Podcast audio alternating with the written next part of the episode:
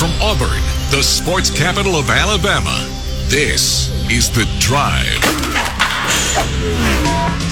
The Drive with Bill Cameron and Dan Peck on ESPN 1067 and online at ESPNAU.com. To be a part of The Drive, call 334 321 1390, toll free at 888 382 7502, or email The Drive at ESPNAU.com.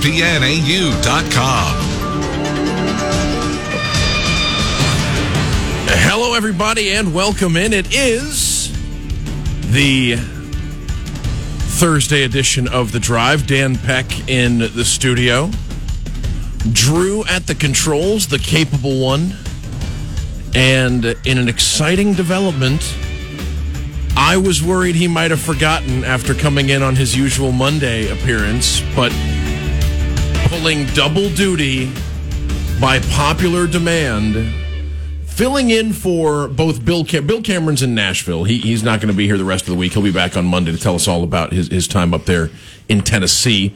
Justin Ferguson is taking a couple of days off. Usually you can hear Justin on Thursdays here on the drive from the Auburn Observer, but I am not going it alone because I've got the incomparable Brian Matthews from auburnsports.com joining us on a Thursday in the Braves red to uh, to, to commemorate the occasion and it's great to uh, it's great to see you Brian as always. Yeah, it's good to be here. Doubling up. Let, let's take some let, us take care of some business. Uh, hour number 1 of the drive brought to you by uh, the, uh, the the fine folks at Kia of Auburn and KiaofAuburn.com. Kia of Auburn, where you're always number one. They sponsor the hotline, which you can uh, use to join us at 334-321-1390. And we are we are giving something away in hour number one of the show. So file that phone number away 334 321 1390. We also uh, have the text box uh, presented by our friends at Southeastern Industrial Contractors, 334 564 1840. You can reach us via text. Uh, and they uh, sponsor the podcast as well. Southeastern Industrial Contractors allows us to uh, present the podcast, which is available however you listen to podcasts. Just search for The Drive with Bill Cameron or use ESPNAU.com or RadioAlabama.net. Brian Matthews. Uh, we've uh, we talked to you earlier this week, and, and that was a great show, and people should check out that podcast from Monday. And I don't want to repeat too much of what we talked about, but uh, you know it does feel like Auburn is in a, a a somewhat similar position in both football and men's basketball. There are developments.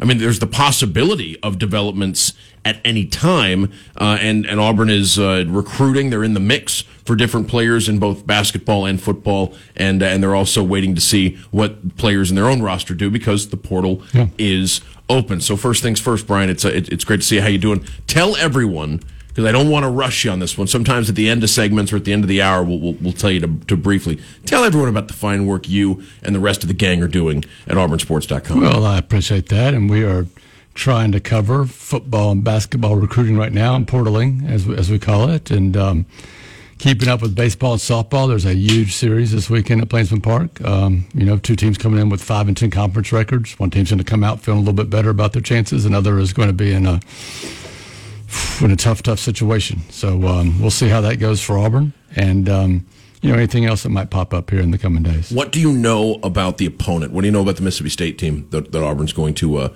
uh, to face? Because I know they've they, they started conference uh, with with, um, with with some struggles, but they've improved of late.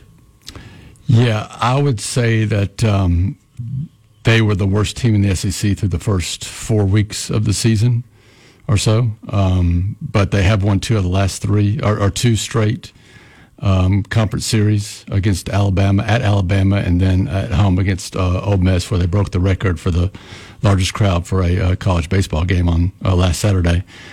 Um, so they've struggled in the pitching department, just like Auburn, but they have got a couple guys back.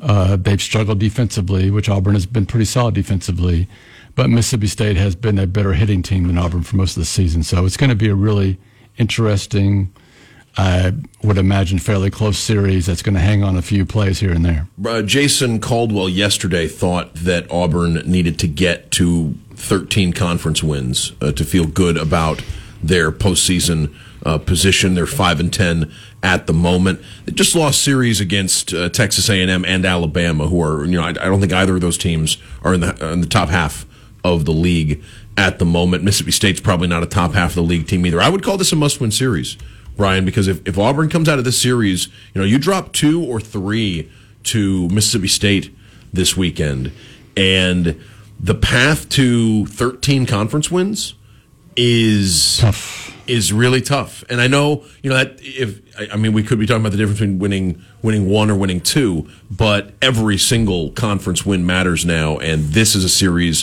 where the matchups are a little bit more favorable for Auburn than they could be down the road against some of the other teams that are coming up on the schedule. So, this is a pivotal uh, we we said before the A&M series that the next 9 conference games were a pivotal stretch for Auburn. Yeah, and they've lost two or three. That's right. I mean, they're they're two and four, six games into that nine game stretch.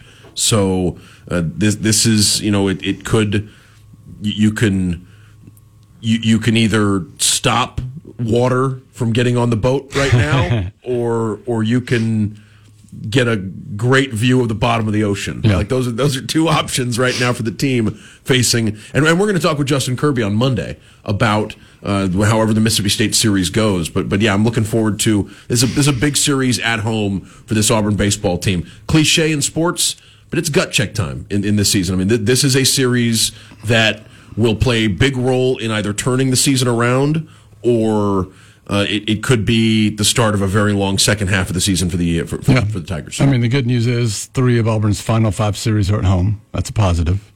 Um, Joseph Gonzalez is getting closer. It appears to returning as long as there's not another setback. He's going to throw into a mitt for the first time um, today, and uh, has a few more steps he's got to take. But he, if he continues to feel good and doesn't have a setback. Um, with his back slash shoulder, shoulder injury. Uh, he could return for South Carolina series next weekend or possibly the following weekend.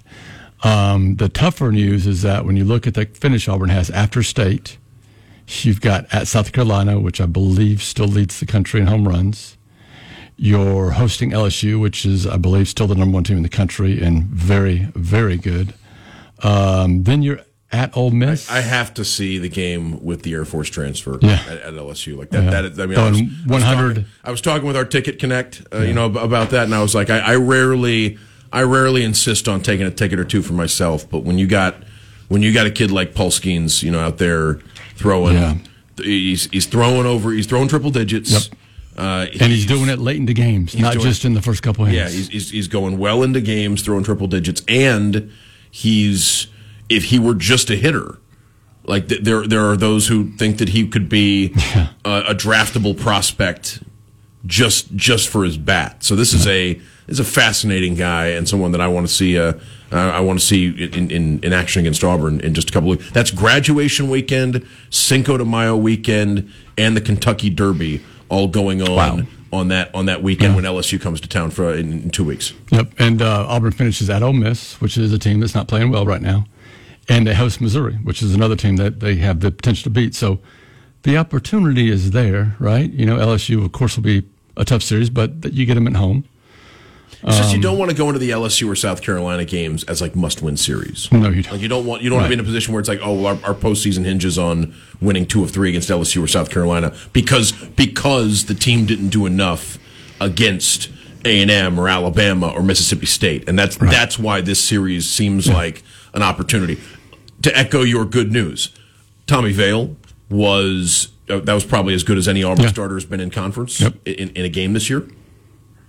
If Auburn can get Tommy Vail and Joseph Gonzalez together, suddenly the uh, you know the the path to 29 or 20 uh, 27 innings right becomes a little bit over the course of a weekend becomes easier to envision. So right. no, it's it's a big. Uh, hopefully, weather uh, cooperates and uh, Auburn and Mississippi State uh, go go at it in. And I'll tell you what, Brian, I've got a pair of tickets to All anyone right. anyone who wants them. Next caller 334-321-1390. These are Friday.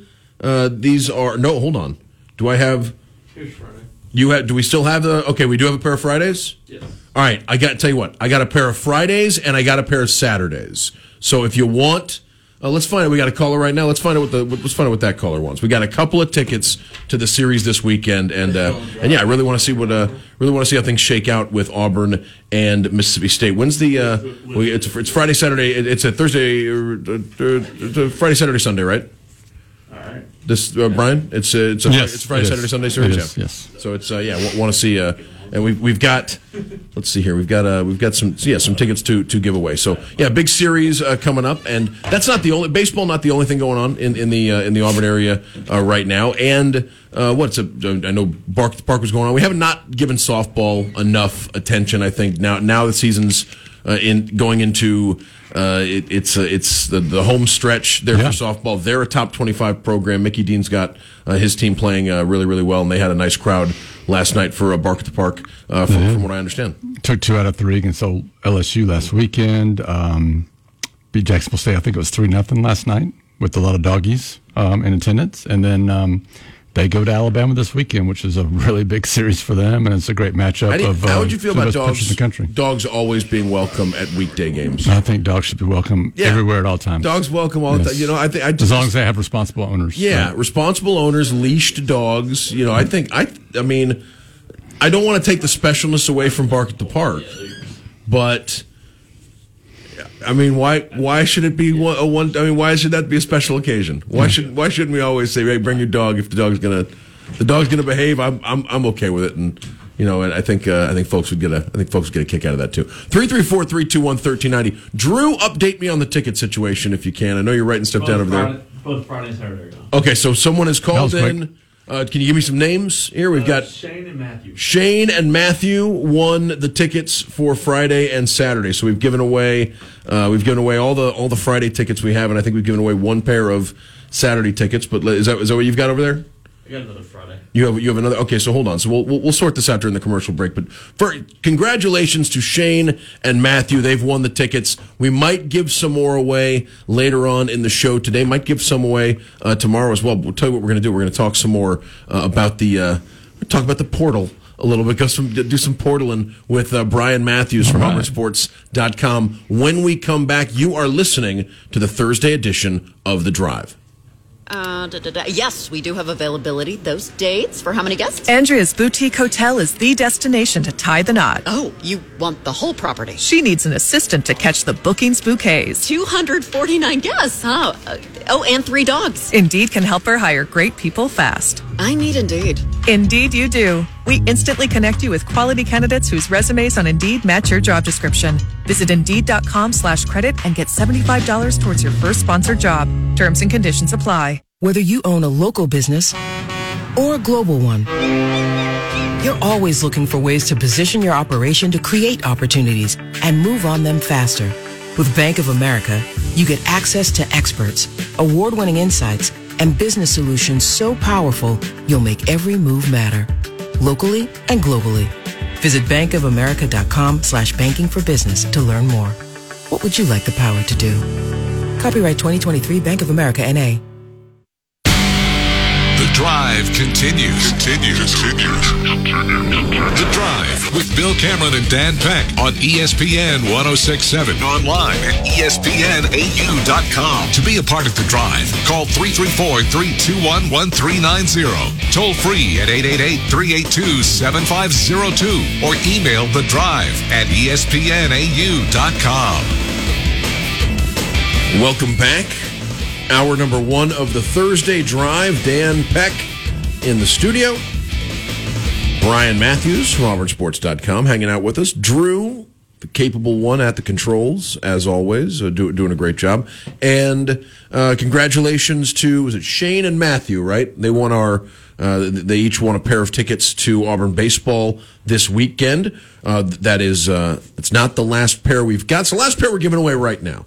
So we'll, we'll do another one before the end of the show. Uh, I'll tell you what we'll do. We'll give away another pair of uh, Friday tickets and another pair of Saturday tickets before the end of the show. Don't call in quite yet because there's uh, uh, some uh, you know there's some, some some other stuff to uh, talk about at the moment. Talk a little baseball there in the last segment. Brian, let's let's move to basketball because Auburn uh, Auburn has had uh, some news of late with Johni Broome and Jaylin Williams both announcing that they will explore the N- the NBA draft while retaining their current Yeah. college eligibility. How serious is the danger, do you think, that, that Auburn could lose either Jaylin Williams or Johni Broome? Uh, guys that we've been sort of talking about as centerpieces of next year's team uh, throughout the, uh, the, the last few weeks. I don't think either is serious about being drafted in the NBA, you know, first or second round. I just don't think that's an option for either of those two guys right now. Just my opinion. Um, I guess there is the um, possibility that maybe a, a foreign team, a, a team out of Europe or somewhere, might throw some money at them, and maybe they make the decision to go play over there. But I think the expectation is that both um, will return for next year. But um, you know, there's no guarantees.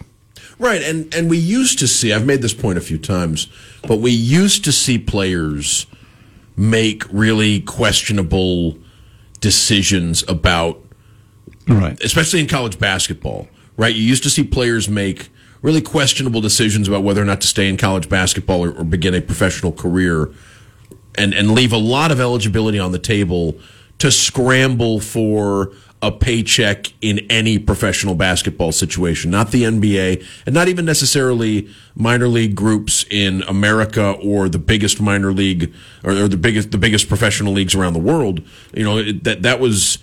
It, it seems like that was one of the reasons why NIL came around was so players could stay in school and the financial burden wouldn't be as real because there were ways to earn money through your name, image, and likeness. And I think for players who aren't surefire NBA players, we might see guys have longer college basketball careers, which I think would be pretty cool. Because that was, I mean, remember how remember how rare it was to see a senior, you know, a decade ago or 15 years ago, in the in the, the, the especially especially when high school players could declare like it was. I mean, there it was, you know, now I think we could see guys have three, four year basketball careers on contenders if they aren't going to be, you know, pro, likely draft picks, you know, following the season. And Johni and Jaylin, uh, I'd love to see both of them build on what they did this past year, especially Johni in his first year of SEC basketball. I just think if he if he takes what the NBA tells him and he applies it to his game over the next few months, with the I mean he he improved over the course of conference play, especially offensively, and to see what Johni could turn into, especially with a different group around him, uh, and and uh, another season of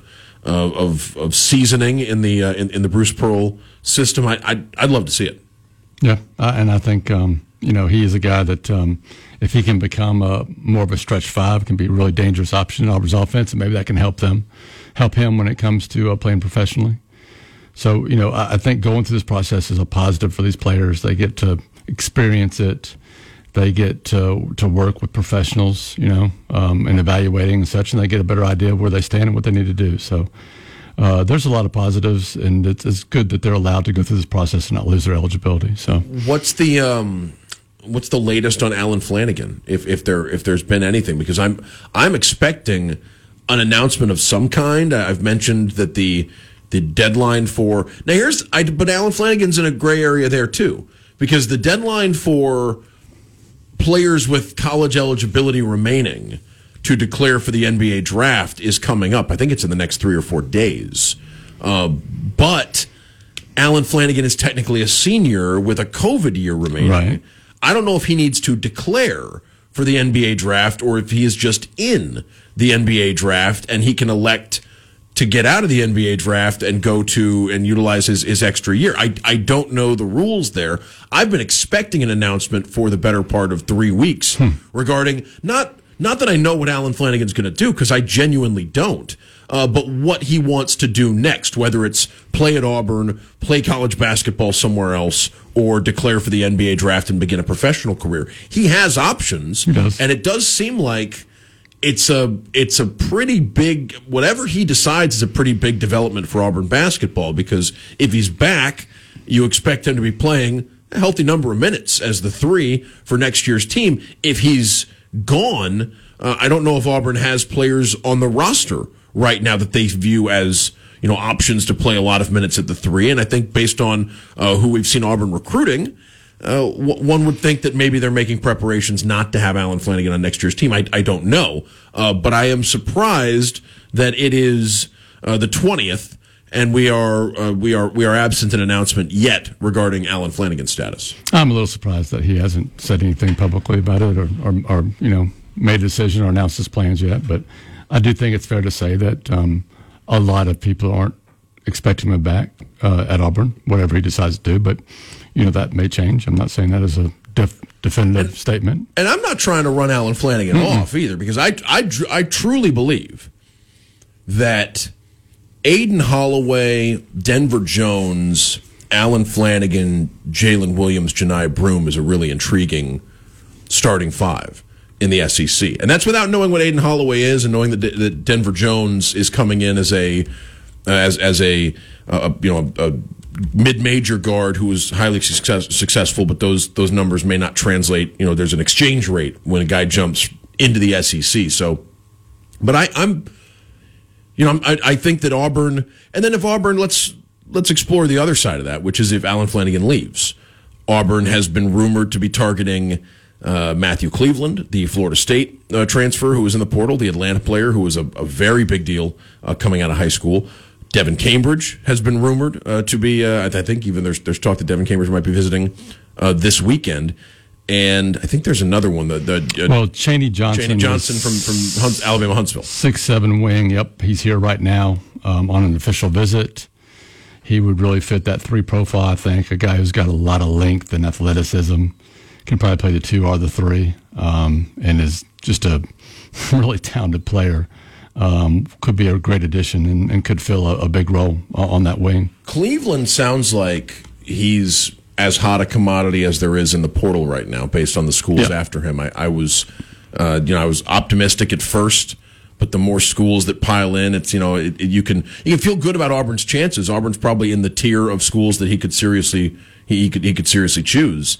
Um, I don't know. Maybe it's just you know, I'm, maybe maybe maybe I'm traumatized, Brian, but when I see that Carolina's after a player, right, it just it just feels like that's trouble. You know, if you're if you're recruiting a basketball player and so is North Carolina, uh, you know, you, you might get him. You know, you, I mean, Auburn, Auburn and North Carolina. When Walker Kessler was in the portal, the second time, uh, the, you know, the second time he had to make a choice. The first time he cho- out of high school he chose Carolina, but when he was in the portal after his first season at Carolina, uh, Hubert Davis was trying to was trying to lure him back.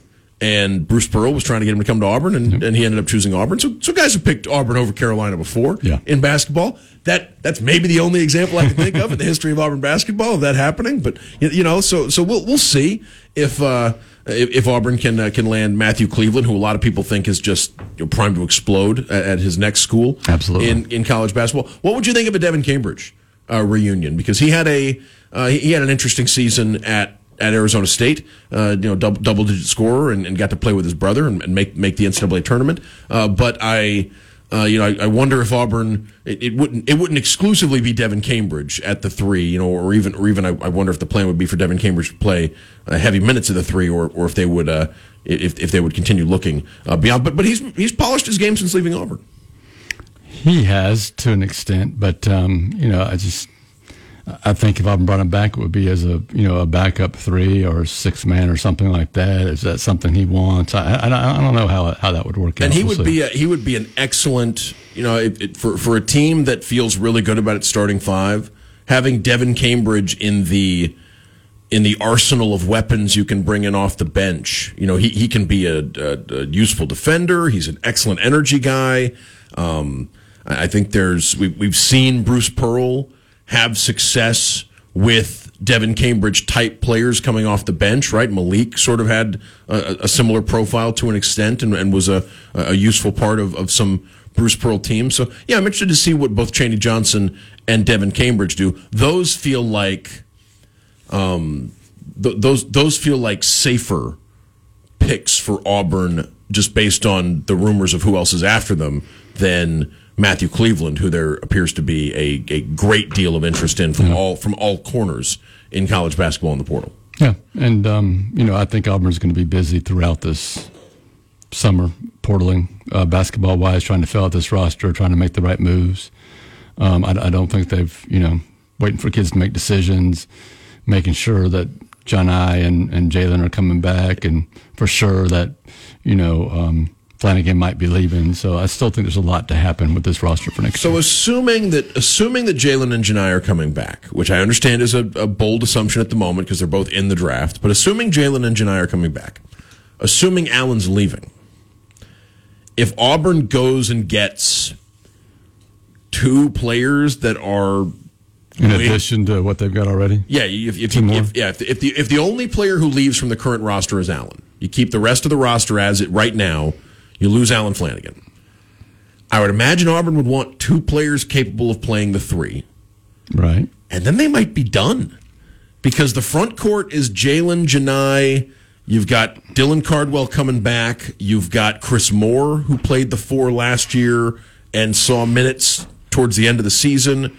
And I, I wonder if if uh, if you know, depending on who you bring in at the three, but those you know those are four guys that can play the the four and the five, and, and I wonder how many more minutes there'd be out there uh, unless unless Chris Moore or Dylan Cardwell aren't in the plans. I think- year, you know what I mean. So I, I think they would love to bring in a backup four and or five who could offer a little bit more than what they're getting right now. But that's hard to um, land that, right? Because guys going in the portal want to go somewhere and start and play more a lot of times. They don't want to come some school and be a backup. So I, I don't know. and then at, and then at guard, you you I mean if you have Holloway and Denver Jones and Tre Donaldson and K.D. Johnson, I wonder how much more there is to find out there because that feels like four guards that are going to play 20 minutes a game. maybe, but if they could find a two that could be a combo, buddy, and can shoot a three, Yeah. uh, they, they shouldn't hesitate to bring him in. Right, I, in my I- opinion. I think, I think they'd, they'd love to. They'd love to keep looking, but I mean, it feels like the minutes with with those four already there. Right. Um, the, you know, the sales pitch as far as minutes is a tough one unless one of those four guys isn't, you know, isn't isn't isn't in the plans Right. for, for next Well, year. So that's I mean, they have choices to make, right? They can be aggressive and just try to sign the best players possible, even if they're better than some players that are coming back, and maybe that hurts them if a player leaves. But are they making Auburn better that way, or they can play the where we're going to try to find somebody to fit into this one little slot if we can to help us be a backup and see if that works or not, and and cross our fingers that guys will come back. I, I you know I don't know. I don't, we've seen we've seen best. Bruce we've seen Bruce and his staff add players, and and correspondingly you've seen players decide to Yeah. leave or not come to Auburn, and and you know I think the coaching staff knew that was a possibility when they made the move in the first place. You know they're aware of the chessboard and and how you know one move can set up a lot of other ones. Well, they got destroyed on the perimeter this year. Destroyed. They, they Denver Jones is a great pickup, but they need more than him on the perimeter. They need to make, you know, they need to bring in more. 334 321 1390, the number to dial. That's Brian Matthews from AuburnSports.com. I'm Dan Peck. Drew at the controls. We'll be back. You're listening to The Drive.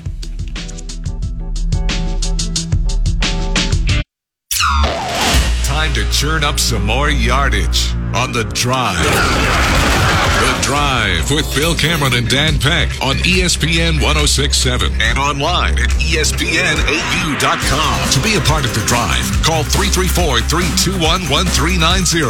Toll free at 888 382 7502 or email The Drive at ESPNAU.com. Welcome back. Hour number one of the Thursday edition of The Drive. Got to think about the day because we've had different people coming in. We, we, the schedule has been off, and also I usually let Bill tell people which day it is. So I mean, that's a uh, it, it's a it's been a, a change for me. Hope Bill's enjoying Nashville. We'll hear about that on Monday uh, when he is back. But Brian Matthews from AuburnSports.com is hanging out with us. Just talked some basketball recruiting in the previous segment. You should uh, check out the podcast if you get the chance. And, and Brian, I think they're towards the end making the point that Auburn uh, needs to, uh, you know, Auburn needs to keep looking in the in the portal as as. I mean, the way it, the way it seems at the moment, and I don't want to I don't want to shortchange any coaches in the SEC because Buzz Williams is doing a good job at A and M, and Dennis Gates showed up at Missouri and and did some remarkable things with a you know sort of a patchwork roster that he assembled on the fly from different mid-major programs and things. But but at the moment in the conference, you got five coaches where I think the expectation is in inside the program, outside the program, the expectation appears to be every year this coach can field a roster that can compete for the SEC championship and make a run in the NCAA tournament. And Bruce Pearl is on that list. Bruce Pearl, John Calipari, Nate Oats, Eric Musselman, and I, I would say uh, at, at, Tennessee, Rick Barnes. Right. Like that, that, those are those are the five that that are you know they've they've ascended to that level. That's the top tier at the moment. It's just a question of maintaining that. And you see, I mean, when, when some of those other coaches I just named, Brian, I mean, they've, they've brought, I mean, Eric Musselman has, what a job he's been able to Yeah. do, you know, with that, with that Death Star of a recruiting operation they've got at Arkansas. I did not want to see, uh, I, I did not want to see the kid from, uh, from Houston in, in the SEC uh, Right. next year, the one, Yeah. the one that absolutely torched Auburn in the, uh, in, in the second half of, uh, of of that basketball game. And, and yet here we are with, uh, uh, with, with him making the, uh, making the jump to Arkansas. Let's move to, um, move to football for, for a second because we've had a couple of couple of announcements in the portal in the last week or so. Uh, Jeffrey M'ba, Chick Dawson, Powell Gordon uh, going into the portal from Auburn. I am. We didn't know what to expect from this 15 day portal window. Uh, I thought that if there was if there was anywhere that was going to lose a great deal of players, my thinking was it could be a school with a first year head coach because you would have players that were on the fence about how spring practice was going to go, and then they decided at the end of spring practice, okay, uh, I'm gonna I'm gonna go ahead and and and leave after after getting a taste of what this new coach wants. Haven't really seen an exodus of players at Auburn, or I mean, I know Colorado's had a couple of players jump into the portal. Like there are a couple of places with first year head coaches, but for the most part, this this week or so has been a lot less active than that first week the portal was open after the season ended.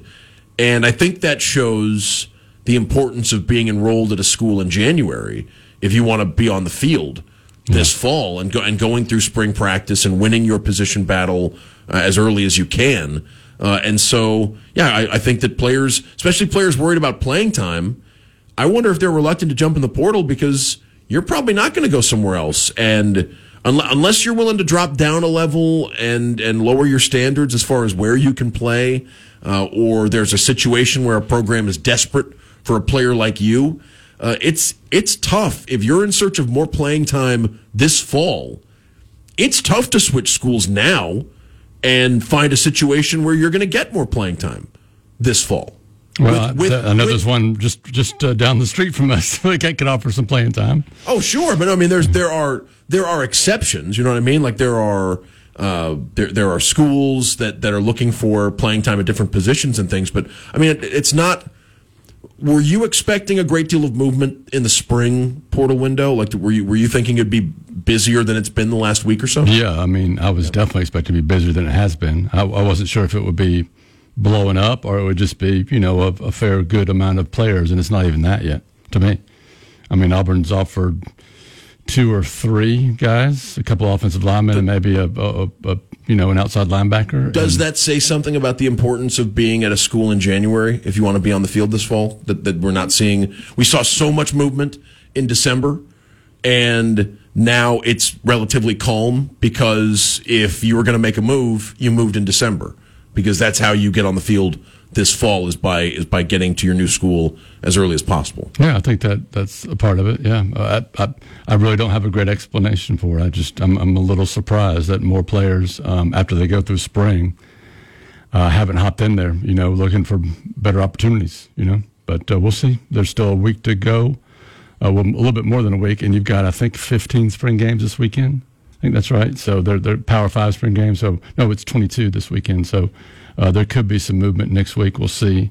Auburn obviously still wants to find that quarterback. Could use a wide receiver or two, a pass rusher, defensive end type, and if, and they've offered you know a couple of interior offensive linemen. So we'll see. Is the I, I know there's a is there another offensive lineman from Tulsa? I believe there have been reports about that that, that there's a Yeah. which Jaden Muskrat is from Tulsa. They offered him. Yeah, and, and he's a uh, he's he's a former player for Phil Montgomery, Right. the new the new offense coordinator uh, for Auburn. So it would make sense uh, for a reunion there. And we saw Dillon Wade, uh, Auburn's new uh, tackle uh, from Tulsa, Yeah. uh, who, who entered the portal, uh, decided to uh, to come play uh, for for Philip Montgomery at Auburn. So yeah, I think that's uh, that's interesting, and that would I mean.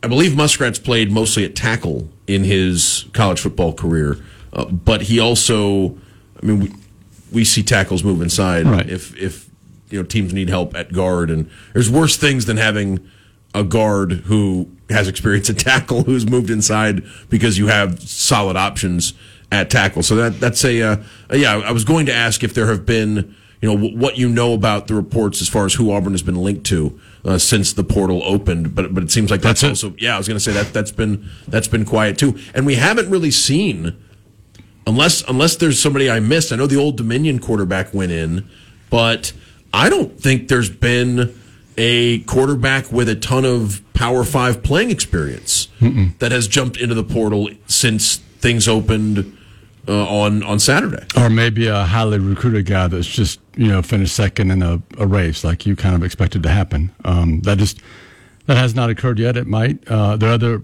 thing there is, um, you know, they don't have to necessarily get in the portal if they're going to be um, graduate transfers.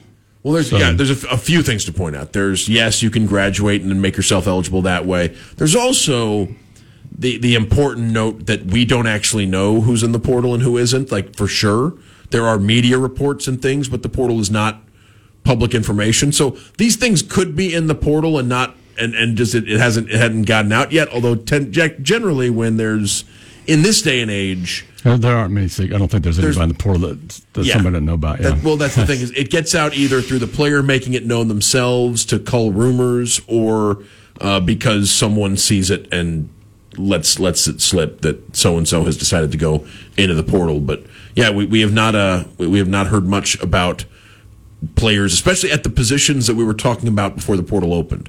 You, I think you mentioned them: quarterback, receiver, edge rusher. Yeah. Like we, we have not seen, and I, and I think that's probably because to our knowledge, nobody uh, with uh, no, nobody with uh, you know the, the, the coaching staff views as serious help at, at any of those positions has gone into the portal yet. Right. I mean, they did speak with Anthony Campbell from ULM. He's a pass rusher, um, but he hasn't really, to this point in his career, you know, he's a big guy who can run. He hasn't really put up big numbers yet. So, you know, I don't know how far that's going to go. Um, he reported he had an offer, so, you know, there's interest there for sure.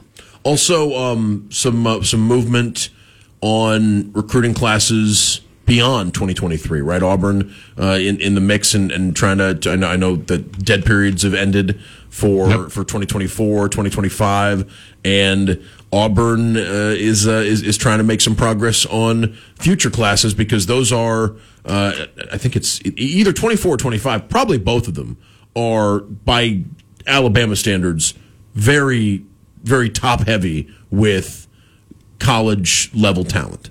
Like th- these are both 24 and 25 both both seem to have a, a, a great deal of, uh, of, of of promising uh, recruits in the uh, in, in in in its midst. Yeah, I think that's fair to say. I think 23 was a terrific in-state class, and I think 24 and 25 look pretty strong too.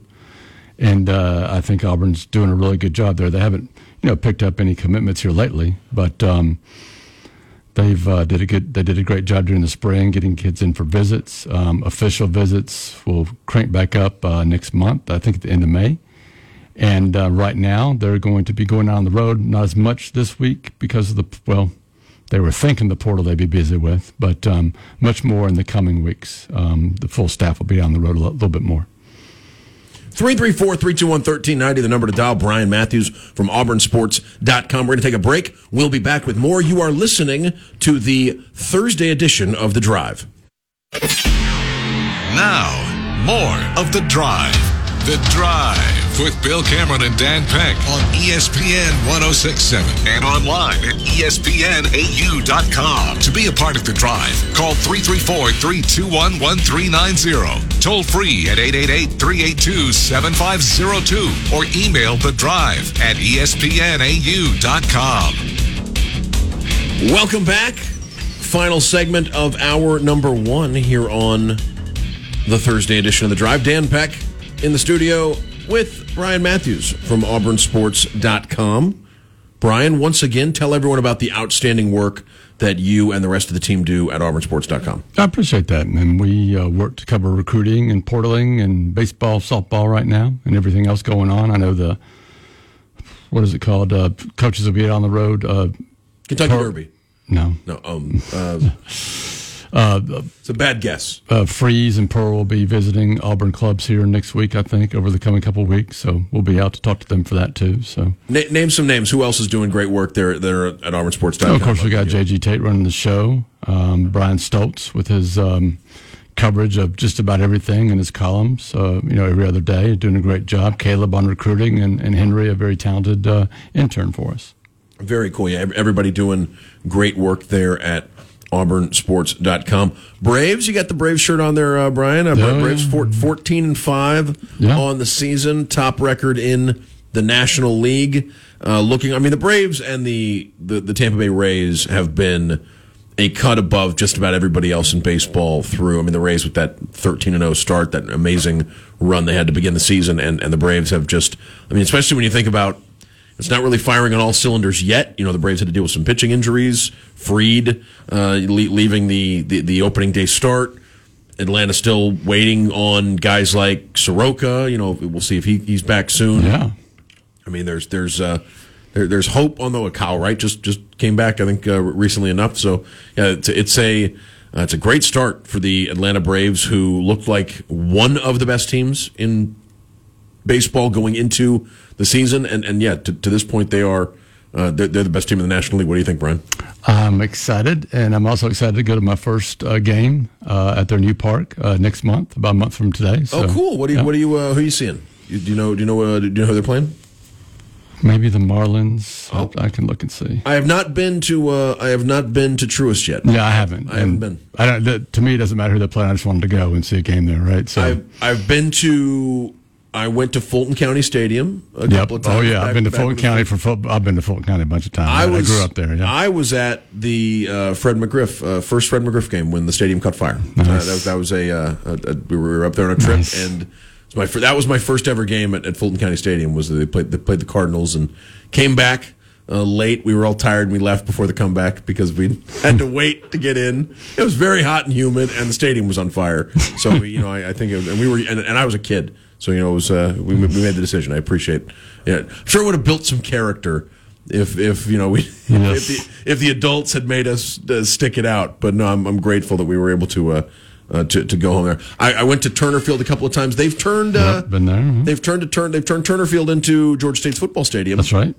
And, And- it was originally the Olympic Stadium. so- that's right. And, and Georgia State has built a basketball arena very close to uh, the field formerly known as Turner Field. Uh, Georgia, I, I forget if Georgia State's, I forget if there's a brand name on Georgia State's football uh, stadium or if it's uh, just like the, the GSU stadium or something. But uh, they they built a they built an arena. Georgia State did next to the football stadium, and Auburn basketball will go there Nice. uh, next year. That's that's going to be the, the second year of its existence. Auburn basketball will play, or at least it was announced. I, I don't think we have a.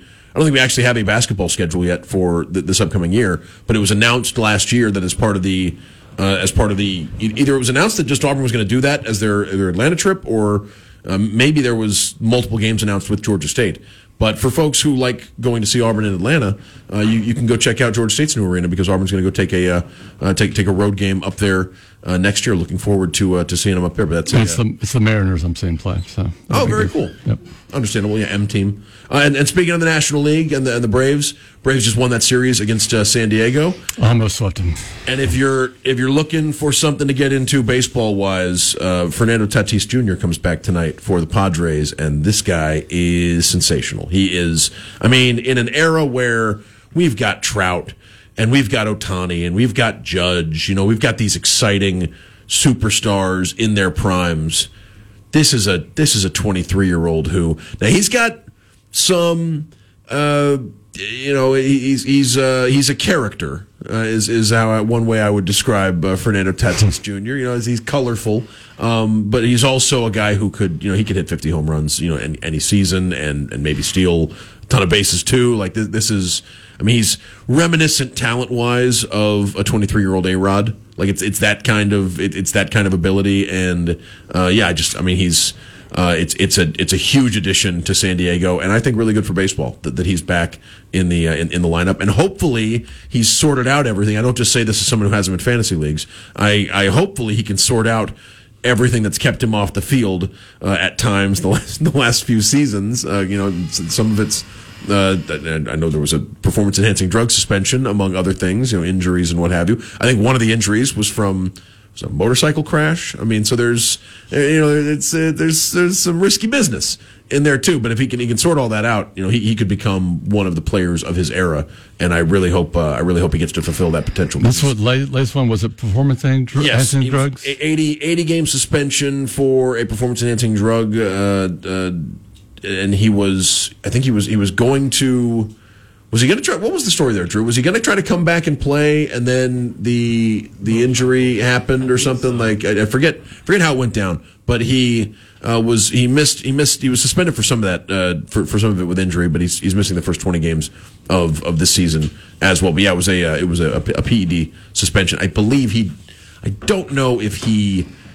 I don't know how much he accepts as far as if it was. You know, I, I don't. I don't. I don't know if we got a confession. I think it was more uh, sort of questionable as to how how'd that get there, sort of situation there with uh, uh, with, with, Fernando. But but it's great for him. But it's great for him to be back. Uh, uh, in, uh, in in in baseball, and I'm looking forward to seeing him on the field tonight for the uh, for, for the Padres. 334-321-1390 is the number if you want to join in. Anything you want to talk about sports wise, it's a it's it's an interesting time for Auburn because I, I do feel like news could could come both football and basketball news really at any time. I mean, there could be news that an Auburn player has made a decision. There could be news that an Auburn player is that, that somebody has decided to become an Auburn player. The portals are open, and we'll, uh, we'll we'll talk about that in a little bit more with Brian in hour number two. Don't go anywhere. You are listening to the Thursday edition of the Drive.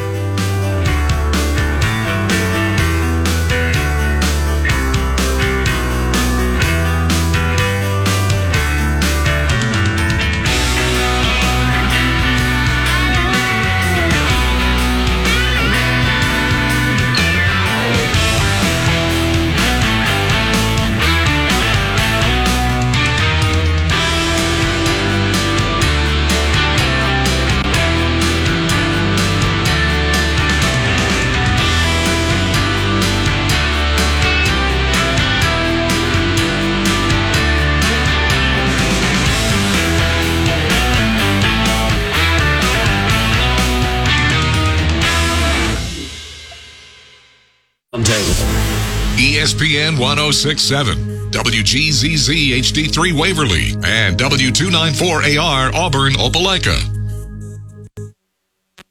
This is Sports Center.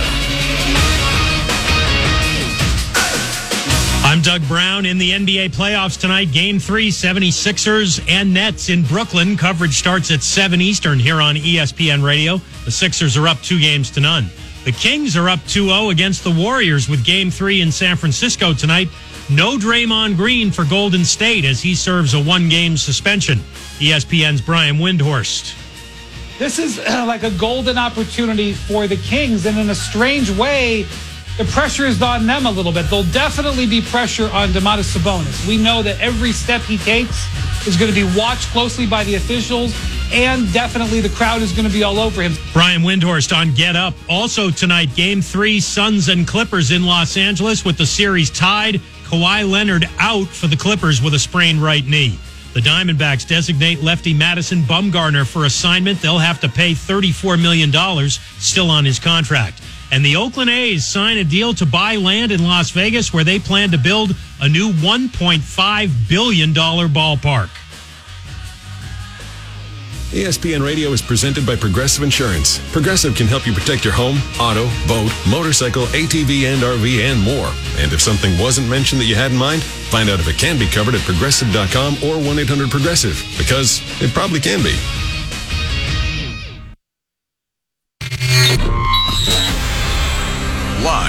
Auburn, the sports capital of Alabama, this is The Drive. The Drive with Bill Cameron and Dan Peck on ESPN 1067 and online at ESPNAU.com. To be a part of The Drive, call 334 321 1390, toll free at 888 382 7502, or email The Drive at ESPNAU.com. Welcome, welcome back. Hour number two of the Thursday edition of the Drive. Dan Peck, Brian Matthews from AuburnSports.com, hanging out with us. Drew at the controls, the capable one.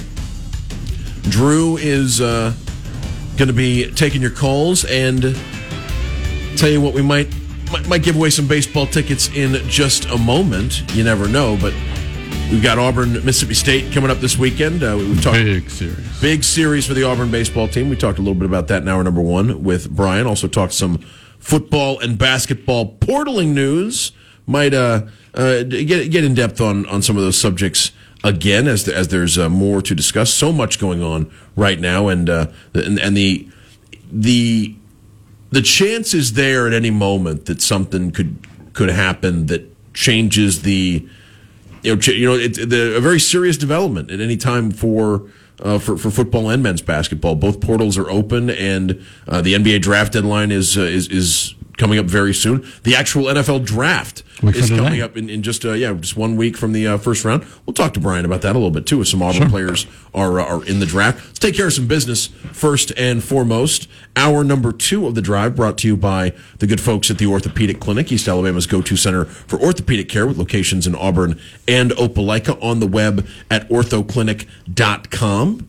You can call the show 334-564-18. Well, no, you can call the show 334-321-1390 on the Kia of Auburn hotline. You can text the show 334-564-1840 on the Drive text line presented by our friends at Southeastern Industrial Contractors. They also sponsor the podcast, which is available however you listen to podcasts. So Brian Matthews from auburnsports.com hanging out with us. And, and as you mentioned, uh, Brian, the NFL draft a week from today. I'm not it's you know, the NFL draft is such it's such a crapshoot. It's such a roll of the dice that I don't really get into the game of oh well I, I know this guy's going to be a great pro even though he's going later in the draft. Right. I know like I mean no, nothing is for no, nothing is for sure and I'm I am I mean, there, there, you know, for for every one guy that I feel good about who ends up being a very successful NFL pro, I feel like there's 25 guys that I was like, hey, watch out for him, and then you watched you watched him, you know, not not have a career.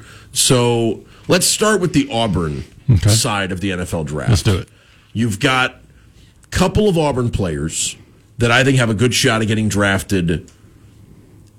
Not in the first round, but early in the in the process. You know, first couple of rounds of the draft. Tank, Derek, Owen, Colby. Uh, I think I think Eku Leota's right on the fringe there.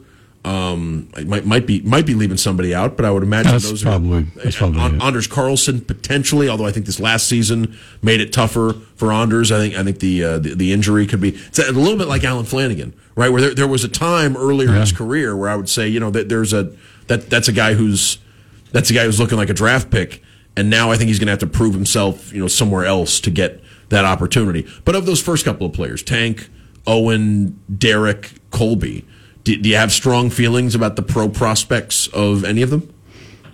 Uh, well, you know, to start out, I think Derek Hall probably the first guy off the board. And he's even been mentioned, uh, maybe not lately, but at times as a potential bottom of the first round guy. But most of the mocks that I looked at, and I, I did a story on this uh, for today, had him in the second or third round. Um, go, uh, you know, a week out. I personally think that Derek Hall is one of the best overall persons that I've covered in my 22 years as a student athlete, as a just a dude on and off the field, and as a great player. I, I, I feel bad that guys like him and Tank didn't get to play on some great teams because they were certainly good enough to do that. Um, Colby another guy who, who has got it done. Derek bears very little of the responsibility as far as Auburn's win loss record. No, These, these he did everything that was asked of him and way more. And there have been Auburn players in the past who who were, you know, just because if, if it was a, a relatively dry two or three year stretch, you know, I don't know if they're remembered. They're, they're not celebrated the way the players from SEC championship teams were celebrated, but you know their contributions were no less meaningful. And I think a guy like a guy like Derek Hall, primary example of that. And you know, I, I haven't been covering as many teams as you, Brian, but he is one of the smartest people Yeah. that you know I've, I've gotten to talk to in a uh, in, in in that capacity uh, since I started doing this, and if that matters, you know what I mean. Like if if if NFL teams care about beyond, and I think Derek can help you on the field too. But again, I don't know versus other guys at his position who are available in the draft. You know, I I, couldn't tell you, but if things like character and intelligence and being an ambassador for uh, your organization, you know, if those things are important, then they help Derek Hall because that, that's a guy who has has all of that in you know, in, in full capacity. Well, I, I think that Derek and Colby Wooden, to name two of them, are going to have long NFL careers. I think they're both really talented. I think Colby Wooden's way underrated. I, I think he's a defensive tackle that can make plays in the backfield, and those are tough to find. Um, and I think both those guys have shown that they're really tough. You know, they, they played a lot of games at Auburn. I don't remember them missing many at all with injuries. You know, Colby, I wonder if I wonder if there's position uncertainty with Colby at the NFL level. Like if, if he's a little bit undersized to be a tackle, if he's a little bit, uh, you know, if if there's if, if he doesn't have some of the burst uh, on on the on the outside. Like I I agree with you. Like I think that's a guy who uh, should have a, a long football career and has certain qualities about him that are NFL caliber. I just I wonder. Um, he, he may need to bulk up. He was 278 at Pro Day. I mean, 6'4 frame, though. Very powerful kid. Played defensive end and tackle for Auburn. Was a guy in college that um, could be that just, you know, set the edge, lock down defensive end, and then on passing downs, move inside and be a terrific pass rusher. And, you know, you throw so much in the NFL, you figure, you know, he puts on a little bit of weight and he's a really good, solid, def- a rotational defensive tackle there that can play a lot of a lot of snaps and a lot of years for, for the right team. Seems like a guy you'd always want around, right? Like, as long as as long as he can help you physically. Right. I mean, I, I agree. Uh, Tank Bigsby, any any thoughts on? I mean, Uh, it's I- just so it's so hard for running backs, Right. But so I think Tank Bigsby is going to have a successful pro career, but I also know that running backs don't last long. So he needs to take advantage of whatever situation he gets in, and uh, hopefully have a good, you know, a good few years, and then get a good contract, and then you know get out while he's still healthy. You know that that would be like the fingers crossed. Let's hope that happens for him. What I like the most about Tank Bigsby as a football player is just his ability to break tackles.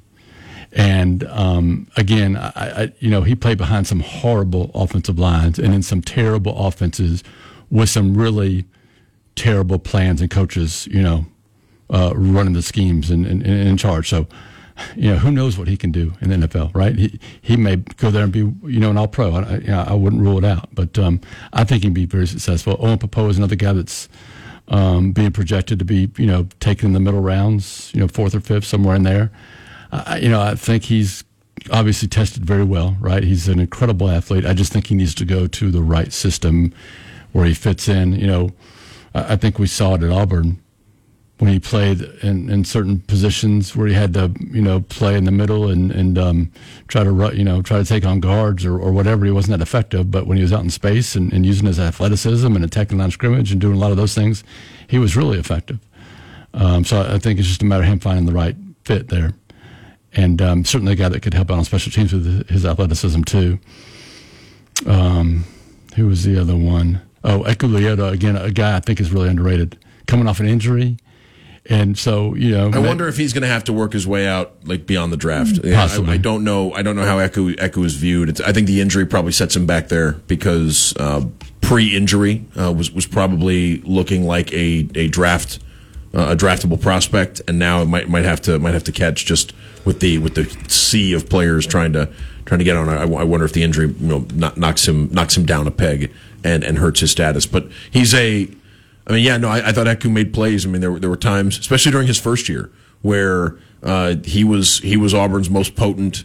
Uh, he, he was Auburn's most potent threat off the edge.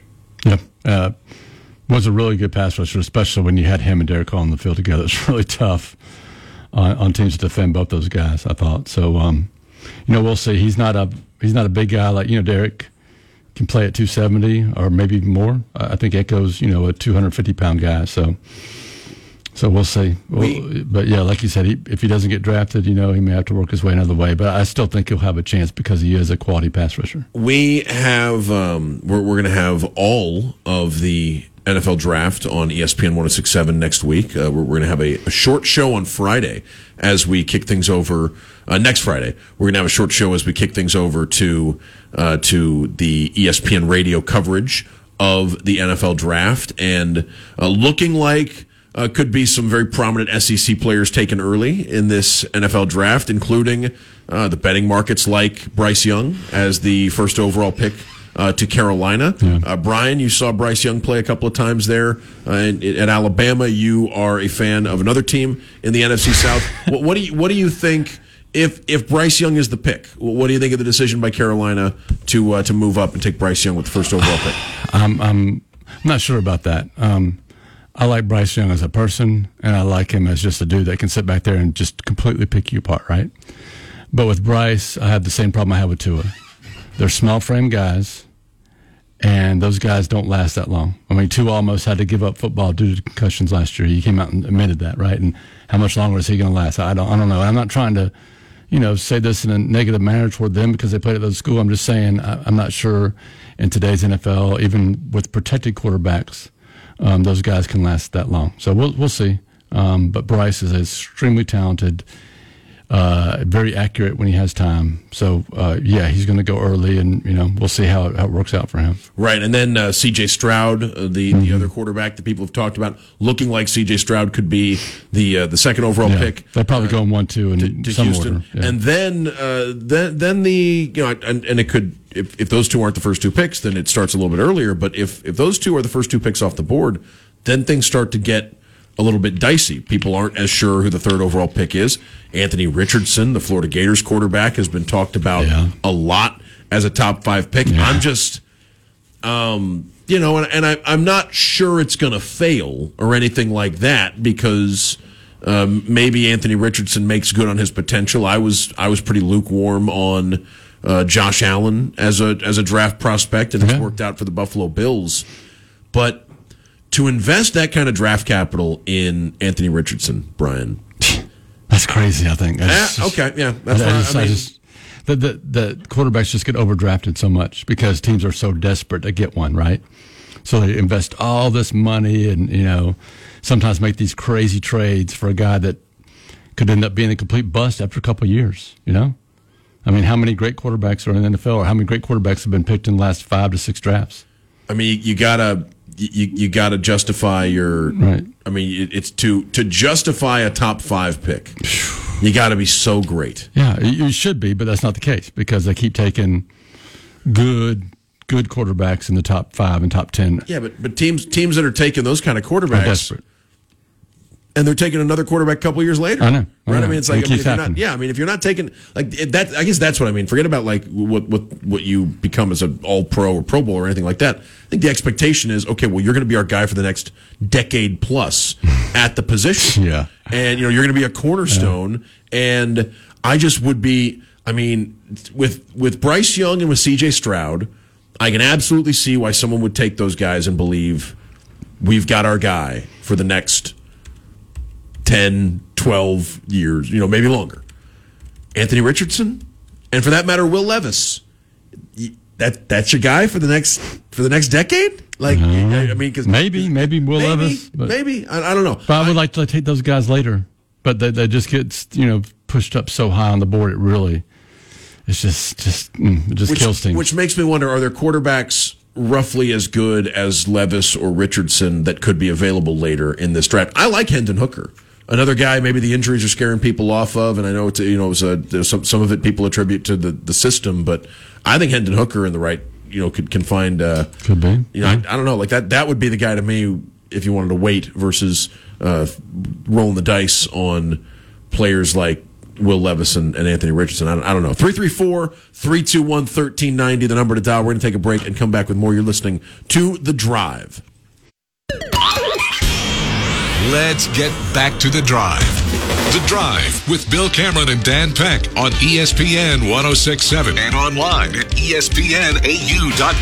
To be a part of the drive, call 334 321 1390. Toll free at 888 382 7502 or email the drive at ESPNAU.com. I still got that toll free number in the. Uh, my man, my man in the. Anyways, 334 321 1390 is the number to dial. Dan Peck in the studio. This is The Drive. Brian Matthews from AuburnSports.com. Drew at the controls. Tell you what, Auburn baseball, big series against Mississippi State. Three game series Friday, Saturday, Sunday. And I've got a pair of Friday tickets and a pair of Saturday tickets. Next person who wants them, 334 321 1390, one pair each. Uh, specify to Drew if you'd like Friday's pair or Saturday's pair. But we've got a couple of pairs of tickets to uh, give away for Auburn baseball against Mississippi State. Top of the show, Brian and I were talking about uh, the significance of this series. What has to go right for Auburn baseball this weekend against Mississippi State, Brian?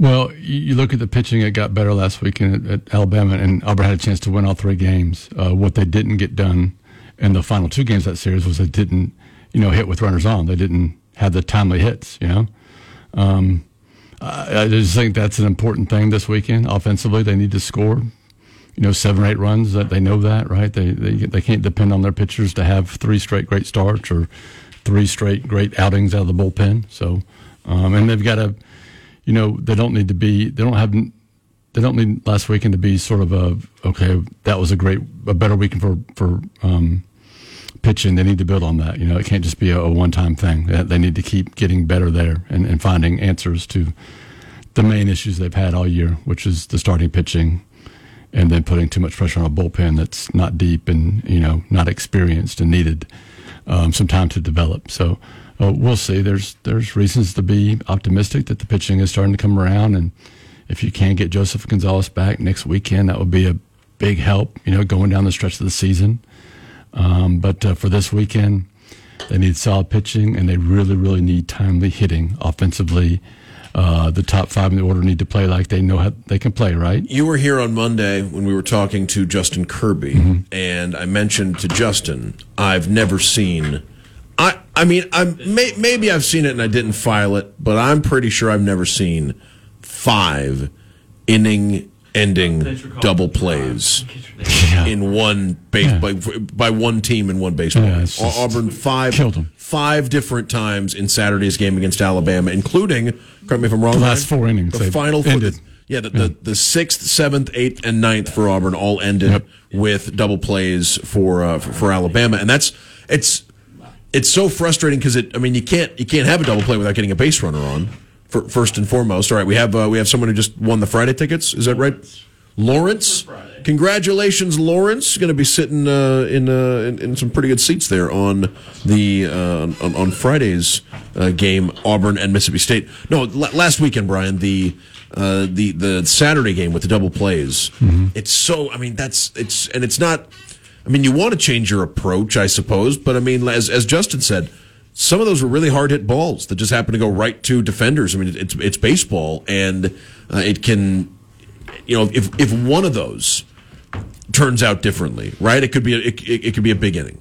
Right? I mean, you get you get things you get things rolling. You get a couple base runners on. The way this team can swing the bat, you know, you're you're three, three you're in three run home run territory, right? I mean, and any a couple of different times, and instead it's two outs and the end of the inning. Yep. And it's just uh, And they did, did it twice in the last three innings on Sunday too. when you when you talk about timely hitting, it's I mean, yeah, it's it's it's being able to come up big when you've got a chance to score when you got runners in scoring position. And, and you know, here's the thing: we've talked about this lineup being one of the better lineups we've seen at Auburn in quite a while, maybe even Butch Thompson's best lineup. Yet, saying that in 15 SEC games they're batting 237, which is 13th in the league. That's just not good enough, right? These guys need to be better than that, and I think they know that. I think the coaches know. That. I think everybody knows that. They've just got to really uh, start producing a little bit more consistently. Yeah, in, in conference, there there has been. I mean, it's it's more it, it's more prevalent in the pitching, and and you can expect. I mean, Auburn started to play.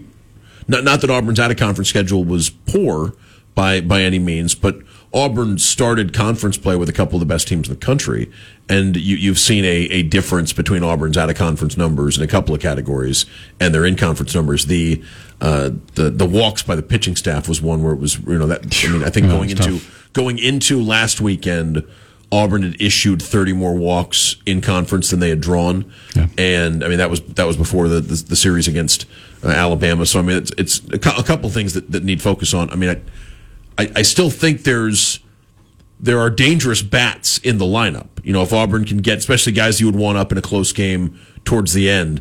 Uh, but it's uh, it's just a matter of keeping the game close and, and finding a way to, uh, uh, to to gain the lead or or trim into the other team's lead because Auburn, yeah, it's it's not uh, it has not been going Auburn's way uh, more often than not in conference play so far. It hasn't, but this is a great weekend to turn around. Yep, absolutely. I mean, it really is. It's a great opportunity. The weather's going to be terrific. I'd expect pretty good crowds out there.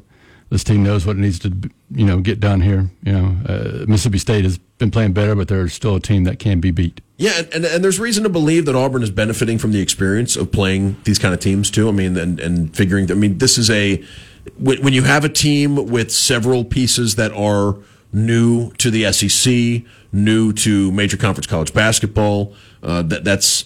I, I would expect those kind of players to have a better second half of the season than, than the first half of the season because they're uh, figuring out what, what this conference is all about. And when you have, I mean, in other sports too, we see that teams that underwent a great deal of roster turnover and are trying to, you know, they're they're trying to build chemistry with a brand new group of guys.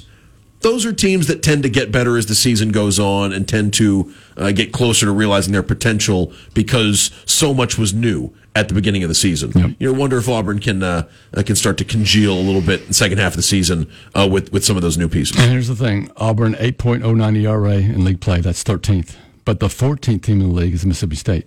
They have a 9.58 ERA in 15 SEC games. I mean, Auburn's got a chance to score some runs this weekend. It's reasonable based on the numbers to expect a run an inning by both teams. yeah, it really is. Yeah, and, and Butch has talked a lot about the the team that has the biggest inning. You know, usually wins. So that's going to be important. Do you, do you score the game while you're watching it? No. Okay. I was gonna say, I, you- I keep up with it online. We, we you- do like a, a, a thread on our board. Who so- in the who you, you want to name some names? Who's, who in the press box is scoring the game while while they're watching? Is Caldwell? Is Caldwell? Caldwell's got other stuff. to. No, no. Jason's got so. Jason's got other stuff to do. Um, the I was going to say if you were scoring it, bring like an extra, No. bring an extra set of pencils Yeah, this weekend. absolutely, I mean, yeah. One one run per inning. I mean, I've scored before, but nowadays when you have the the stat broadcast stuff and everything right in front of you, you know, you don't necessarily need to do it by hand This anymore. this uh, yeah this this weekend could I mean every out's going to be valuable because when when two pitching staffs are giving up runs like that and when these two teams can swing the bat, uh, it's going to be. It's it's a pivotal series for Auburn for a couple of reasons, and it's also, like you said, an opportunity to uh, begin the second half of conference play with uh, with, with a with a spark. Yep. Big opportunity this weekend. Who uh, who won those tickets again? Was it Lawrence? Lawrence. Lawrence won the, uh, the the the Friday tickets. Congratulations to Lawrence. Still got a pair of Saturday tickets. If you'd like to go see Auburn and Mississippi State on Saturday, we have some tickets to give away uh, for uh, for that game. One pair to the uh, next person who wants them. 334-321-1390, The number to dial. Brian, uh, you're, uh, you're you're you're a recent Succession convert. Yes. I, I was leaning on you. I've been leaning on you for about a year to, to get into succession. Before, I'm in it. before season four starts, and uh, and and I I would say the and a a bit of a uh, a slow start to season four. I thought the first two episodes were were, were pacing. Uh, you know, they paced themselves a little bit. Uh, but the uh, but but these last two episodes have been just absolute. Yeah. I mean, just just just atomic bombs of, of television episodes, and I would encourage folks if uh, yeah, I'm not going to spoil anything. I don't want I want, I want to be careful about. The, I don't know what the rules are anymore mean, about analysis like this, but just these these last I mean, two the episodes show's have out, been- right? Yeah, I mean, these, but these last two have been just so good, and, and you know, and I'm not even a like speculate on what's going to happen because I'm I don't even know what, what's you know what, what's what's next for this show or anything like that. I just um I am yeah I I. I I would encourage folks to. Uh, I would encourage folks to check it out. I just hope Kerry found a ride, ride back to her small apartment. Oh man! Oh, just, I, I've, been, I've been I've been telling people to watch out for Marcia since the show started, right? And th- and there there was yeah, there's She some came back strong, yeah, didn't she? serious yeah. Marcia is back. She is, yeah. I love it. I love it. Three three four three I have a one. prediction, though, if I- we talk about off the- No, oh, oh, what, what do you what, what do you get? Like who who you think's going to end up? Yes, I do. I have a prediction. yeah. all right. Is it is it uh, is it the egg? Are you are you back in? Are you back? Are you back in? Yeah. You, you you got you got you got Greg the egg. I, I don't, I don't know what that means. I'm not sure. Greg.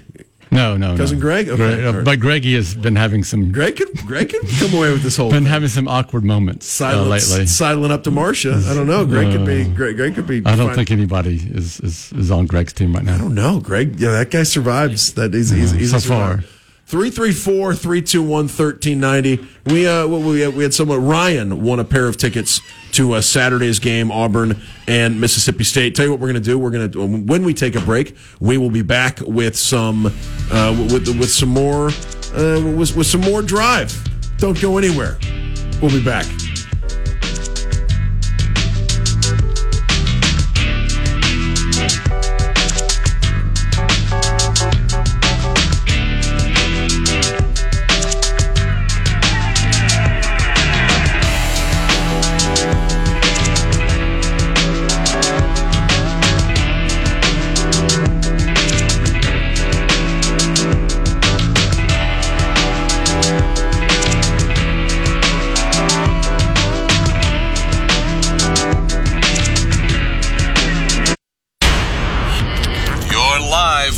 Drive. The Drive with Bill Cameron and Dan Peck on ESPN 1067 and online at ESPNAU.com. To be a part of The Drive, call 334 321 1390. Toll free at 888 382 7502 or email us at The Drive at ESPNAU.com. Welcome back. Hour number two of the Thursday edition of The Drive. Dan Peck in the studio, Drew at the controls, Brian Matthews from AuburnSports.com hanging out with us on a fun Thursday afternoon. Gorgeous weather we've been having of late. Worried it could be uh could be a hot summer. You know, you know, feel like feel like the conditions are right, but we've had some very pleasant days and cool nights here lately. I don't don't think there's a don't think there's a high above you know the the low 80s. You know, the next Well, listen to the weekend. High of 74 Saturday, 73 Sunday. yeah Beautiful time to be at the ballpark. Yeah, we don't have a uh, we don't have a high above. I mean, today's high is 84, so maybe they'll just warm up, you know, gradually as we as we get there. But I, I don't think there's another one above 80 in the next 10 days or so. So we could have a gorgeous close to April. Some rain in the forecast, I think, next week. Uh, but uh, the, uh, the yeah the next the next couple days could be a really really nice weekend uh, on uh, on the plains and Auburn hosting baseball. Congratulations to Ryan uh, who won the pair of tickets we gave away in the previous segment. We jo- joined a couple other winners. Shane, Matthew, Lawrence have have won tickets as well to uh, to Auburn and Mississippi State this weekend. Brian wanted to ask about the uh, getting back to basketball uh, for a second. Uh, I know we, we were talking about Allen Flanigan earlier Yes. and how one would expect an announcement in, of of Sometime soon. yeah, I mean, in, in some fashion regarding even if it's a I'm coming back to Auburn announcement, right? Like I, I would think that would be, and, and I'm not, I'm not, I'm not saying that folks are owed an explanation or anything like that, but I just think there's, I mean, once once Allen makes a decision, I, I don't see why he wouldn't go public with that decision. Whether it's he's coming back to Auburn or he's going to play college basketball somewhere else, or he's going to go uh, he, he's going to go pro. But Allen is not. Well, he's not the only Flanigan. That you know, there, there's there's also Wes who has who's moved on to he moved on to Ole Miss, and Auburn has a vacancy. We'll see what Auburn can do with the uh, with, with with its assistant coach position in basketball, but uh, that that's that's something else that that could be uh, you know there, there could there could be news on that horizon uh, any, any anytime soon with with Auburn uh, looking for uh, looking to fill its uh, its its current college basketball opening. Yeah. And um, that I think that's getting close to getting done there. I actually forgot who they interviewed. Or there, there, there are a couple of yeah. I, I think they have at least one or two, but I, I don't have that in front of me at the moment. But yeah, I think they're getting close to getting that done there, and uh, I think you're going to see somebody come in that has some recruiting chops. Yeah, I was going uh, to say you'd, you'd imagine they'd want that as early done as early as possible with the portal open Yeah. because and and college basketball's portal is open for another month, uh, but players are making decisions by the day, and so yeah, especially if it's somebody uh, with a recruiting profile or somebody with connections to a player Auburn could want, like that to me is. Uh, that's that's something to watch for with, with everything else moving on in college basketball with Auburn. Watching who ends up filling the vacant position on the coaching staff and whether or not that has any impact on the roster is something to see because that's uh, that, that's a, another development that I think I mean everything going on right now the uh, the the uh, you know the, the search to replace uh, Wes Flanigan on the Auburn coaching staff is something that uh, could be a uh, you know could could be an important uh, could be an important step too. We we talked at the beginning or earlier in the show. We mentioned that Jaylin Williams and Johni Broome are both in the NBA draft, but retaining their college basketball eligibility. Uh, I would uh, I, I would expect them both to come back. You were saying the same thing, Brian, but it's I think in general it's good policy to allow players to explore the NBA draft, but come back to school if they want. Oh, I think that's great. Yeah, I mean, I think it's good for the players. It's good for the NBA. It's good for everybody involved, as far as I know. I mean, it's tougher on the schools, I guess, because there's uncertainty there. But I think most of them have a good feeling about how it's going to work out. I think Auburn expects both those guys back, and you know, something could happen to change that. But right now, I think. Um, you know, Auburn could have a couple of very experienced and, and talented uh, guys starting at the four and five. Yeah, I get the sense, and and I don't know Jaylin as well. I don't I don't uh, interact with people who, who know Jaylin as much, but I, I, get the feeling Johni really enjoying his time at Auburn. Had a great first year. Mm-hmm. Uh, you know, not not just as a basketball player, but I think socially, you know, really really takes to uh, Auburn's uh, passion for athletics and the uh, celebrity notoriety that comes with being a, a star post for the Auburn men's basketball team, and, and so I could see why uh, Johni, unless unless there's a great offer on the table coming from the pro ranks, I could see why Johni is open to playing another year of college basketball, and then with with Jaylin, it, you know, it feels like feels like for several seasons there's been the question of what Jaylin Williams is going to do next but usually, the best option on the board has been come back to Auburn and have another season and and improve on what you've done of late. Jaylin's running out of chances to come back to Auburn and improve on, on what he's done. Uh, this if he, if he comes back, he's got uh, this would be his final year of eligibility as as a basketball player. And uh, for someone who, yeah, I, th- I think people talk about Jaylin as you know a guy with pro potential and pro elements to his game. I don't know if it's prototypical NBA size, right? I think that's something that's kind of holding him back. Sure. Depending on what position you view him at, but this is uh you know th- this is somebody who could you know it, there, there's there's something on the line for Jaylin if he comes back and plays another year of college basketball because uh, if, if he's going to if he's going to take the next step, this this is the year he's got to do it. Like what what what what what are your thoughts on Jaylin's career and what, and what he needs to improve on if he comes back uh, to to play another year at Auburn? Well, I think Jaylin's a very dependable person on and off the court. Right, he's a guy that you can count on to be um, a good player and a good teammate and do things right the right way uh, during practice or, or, or going to class and such. So. I think it's it's important to have kids like that on your team, and I think he's gotten you know he's taken a step just about every year getting better, right? Maybe not huge steps, but he's taking steps. And, you know, he is a four that can shoot the three, um, that can, you know, got some length to defend. Um, can he's got that nice runner now inside, you know, he's got that quick little shot he can get off, you know, when he's a little bit closer to the rim. So I kind of like that development in his game. And um, the thing you want to see him take, you know, to the next level is just being a little bit more physical and more assertive player on, on the court, you know, and um, getting some tougher rebounds and being able to put the team on his shoulders uh, maybe a little bit more than he does right now. But, um, uh, you know, I like the way he's developed and I like the way he's always had a positive attitude and really uh, been a terrific team player. What do you think Auburn is getting in Aden Holloway? And and I guess I, I guess the the addition of that would be what would you expect if Tre Donaldson saw more minutes than he did this past year? But but first of all, let's start with Aden Holloway. What, what, what do you think Auburn's getting there? Uh, they're getting a dynamic point guard that can do a lot of different things. You know, can shoot, drive, score, um, dish. I mean, he's and he's a guy that's really gotten better uh, over the last couple of years of high school and, and playing. Um, uh, and uh, well, through the last couple years, and um, I, I, just think he's going to come in and, and be a really good college player pretty early in his career. And I think he's going to give Auburn better three point shooting from that position, from the point guard position. And then, you know, you talk about Tre. He, I think he made five threes in the NCAA tournament. Uh, I think that was the most Auburn had on its team, or at least at the guard position. So I think, um, you know, he's a guy that's really improved a lot. Uh, I, I, would expect him to be a really good defender as a point guard. Um, good shooter, and it's going to be a really good battle between him and um, Aden for that starting job. I think.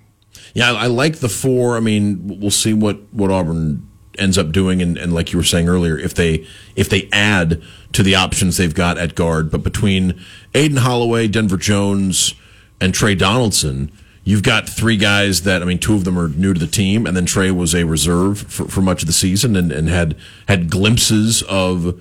I mean, there were people towards the end of the season, Brian. I, I know we haven't really talked much about the bunker uh, today, but but I'm sure on the bunker there was the opinion of why aren't we seeing more Tre Donaldson uh, Yeah. towards the end of the season, especially when the shooting touch Yes. uh, came around. W- what do you think? Uh, you know, what do you, what do you think Tre needs to work on? What do you think? What do you think uh, folks could expect from a from a season where Tre Donaldson sees the floor a little bit more?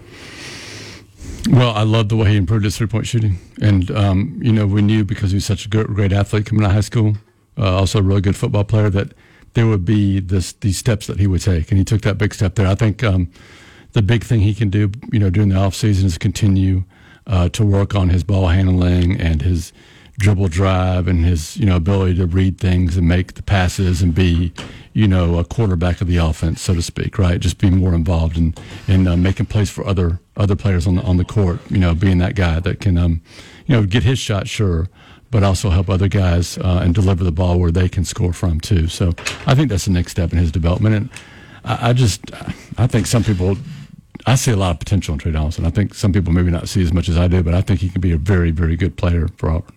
Yeah, I mean, I think that he was in a situation last year where an experienced point guard like Wendell Green, uh, who had been in the system uh, already, uh, was was going. I mean, it was going to be difficult to unseat uh, Wendell Green uh, in, in in year one. But you know, I, I wonder to say not to take nothing away from Wendell, but but if Wendell had come back, you know, I, I think there would have been a real battle for minutes between Wendell and Aden and Tre Donaldson. Like I think that would, you know, that's the way things seem to be trending towards the end of the year, and, and Wendell Green deciding to, uh, to to move on from college basketball instead. Three three four three two one thirteen ninety. The number to dial. Tell you what, let's get to Yellowhammer before we take right. the break. Yellowhammer, what's up? Hey, well, uh, I was watching the NCAA basketball championship, which was won by Connecticut, and one thing that stood out to me was they had these two big bodies on the team that could scoop up all the rebounds, and they could block shots, and they could block. I mean, they, you know, they they could do the things that you want them to do, and and there was not there was not that presence on the other team, and I'm almost wondering if you want to be up on that level, is that maybe the template? You got to have those guys. I know we're talking about getting guards, but I mean, they they look very important just from rebounding. I mean, if you get a second shot on your miss, but the other team doesn't, that's huge. Yeah, I, I and I don't think I do think Auburn's missing a little physicality from its four and five positions. I think uh, Johni is a really skilled offensive player, and he's he's pretty good at blocking shots. But I don't think um, I wouldn't call him or or Jaylin real physical players necessarily. Um, so is that, necessary though? To have uh, is that, or it can we? completely necessary? No, but I, it'd be nice to have Well, that I type think of. I think the team. rebounding is absolutely necessary. However, you get it. And while Sanogo, uh, the you know the, the probably the, the, the post for UConn that got the most credit, the um, uh, the, the guy from Africa, um, he uh, so Sanogo is you know he's a solid six eleven, you know two hundred and fifty pound, you know brick wall. Of a, of a post player, but UConn also UConn also gets rebounding from guards that are six five, six six, multiple perimeter players, and that's something. You know, if you're if you're drawing contrast between the team that just won the national championship and what you've seen from Auburn the last couple of years, that's something that I know people have criticized too. Is that that Auburn's lack of size on the perimeter, not just because it can hurt in rebounding. You know, if the other team's got six five guards and you've got six one guards, and that, that could be a problem in any number of ways, Brian. And, that, and that's something else. You know, I, I wonder if. Um, if, if uh, you know if Bruce Pearl has adjusted you know what what he's looking for in the last few years, but yeah, I mean I think I think rebounding is vitally important, and UConn was able to uh, UConn was able to really make use of its size on the perimeter too. Yeah, and uh, I don't, you know, I don't think it's you know the most important thing for uh, Bruce Pearl thing. I think three point shooting, as we saw, you know, a few years ago when they made the run to the Final Four, that team uh, broke records with three point shooting. Um, so that's what this team needs more than anything, right? Uh, but I, but I do I, I agree this team is a little you know maybe not as physical as you'd like, and it's nice to have one of those dudes, whether he's a four or five, that can just muscle inside and get those tough rebounds and stuff like that. But- M- moving from Wendell to another guard, I wonder if we will see the the pace of play change. I wonder if Bruce will like I- either with Tre or Aden or whoever is tasked with with taking the ball up the floor. I wonder if Bruce wants to start playing faster, and and I wonder if uh, if if you know we'll see a return to the more up tempo and uh, and wide open style that, like you said, when when the when the Harper and Brown teams were at their best, right? It was wide open, lightning fast, taking a lot of shots, and and and and, and pressuring on defense too. Yep. And I wonder if that, you know, I, I wonder if the, if if Bruce is still uh, building teams with, with those goals in mind, and and Denver Jones feels like the kind of player that can play Yeah. in in that kind of He's system. a, he's a great fit to what Auburn needs. They just need more of, of that those type of players. what else you got, Yellowhammer? Oh, that's it. Uh, thanks. All right, great, great stuff. Great, great hearing from Yellowhammer, as as always. We're going to take a break. We're going to be back with more final segment coming up on the Thursday Drive. The drive continues. Continues. continues. The drive with Bill Cameron and Dan Peck on ESPN 1067. Online at ESPNAU.com. To be a part of the drive, call 334 321 1390. Toll free at 888 382 7502 or email the drive at ESPNAU.com. Welcome back. Final segment of the show. Thursday edition of The Drive. Dan in the studio, Drew at the controls, Bill Cameron in Nashville. He'll be back on Monday. Brian Matthews from AuburnSports.com hanging out Hello. for the show. Second time this week we've been uh, we- we've we've been able to host uh, Brian in our studios. And Brian, uh, tell everybody about the great work you and everyone else is doing at AuburnSports.com. Well, thank you. And we'll be covering baseball and softball over the weekend. We'll cover whatever happens in the portal for basketball and football. And of course, uh, basketball has a, a player here now, um, the Chaney kid from UAH, uh, Chaney Johnson. And I think uh, we'll probably get him, catch up with him tomorrow morning. Uh, so look for that at auburnsports.com and um, you know anything else that might pop up. enjoying uh, en- enjoy the ballpark uh, this weekend. Hopefully, weather uh, Yeah, hopefully nice. weather cooperates. I know there's a, there's a chance of rain Saturday, but but all told, uh, things uh, things should be absolutely beautiful uh, this weekend. And like you said, with you know between now and graduation, I would expect just to like a lot of life and a lot of energy around Auburn on the weekends. You know, kids that are uh, you know uh, about about to about to say goodbye to Auburn or, or trying to enjoy you know every last Mm-hmm. day, and and the the uh, the baseball crowds tend to be really good, you know, this this time of year too. So I'm I'm, I'm hoping uh, we can get some, uh, some great weather and some good crowds there at the ballpark.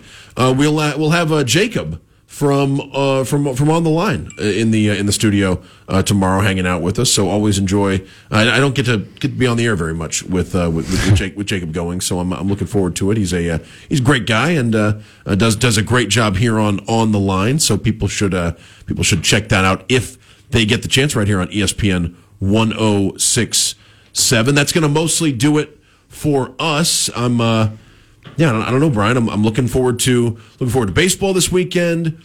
NFL draft always a great time next weekend, and there's like like you said with with Chaney Johnson around and and with other things swirling in the portal, like they're they're Something could pop up any second. any second. Yep. I mean, it really is that. You know, so so it's uh, yeah, it's, it's great to uh, it, it's great to talk to you, and really appreciate you making some uh, some some time for us. We are we are just you don't have to answer that. I mean, you find out yeah, find out who's calling, Drew, as as we uh, as, as as we wrap things up here on the uh, on the on the Thursday edition of the drive. But no, it, it's it's a it's it's a really really fun time of year, and I'm and I'm hoping things will. Uh, you know, I'm, hope, I'm hoping things are, are going to be able to uh, because I, I hate how A Day was. You know what I mean? Like that weekend was marred by it really was. by just just some un, yeah just some some really brutal weather. So yeah, looking forward to uh, uh to, to what the weekend brings, and, and maybe Auburn baseball can uh, can turn it around with Need a series win bad. Need need a series win, and and they there have been glimmers uh, here or there, but but there's a lot that uh, that needs to go right for Auburn and Mississippi State. Like you said, there's one team with a pitching staff struggling. That's uh, that's a zipper on Brian's backpack. Sorry. we just picked up on Mike. I didn't know I was going to. Well, I don't want people. I don't want It's people. our new sound effect. I don't want people wondering. Uh, so I don't want, I don't want theater, theater of the mind there. Whoops. So the Mississippi, Mississippi State. That's a little bonus if you hung around for the entire show. Uh, Mississippi State is, uh, you know, like like you said, the, the one the one pitching staff struggling more than Auburn Yes. in conference play. This is a chance. Two teams with ERAs over eight. Fifteen games into conference. If you like play. offense, this is. This Oh is yeah, and I would say, you know what?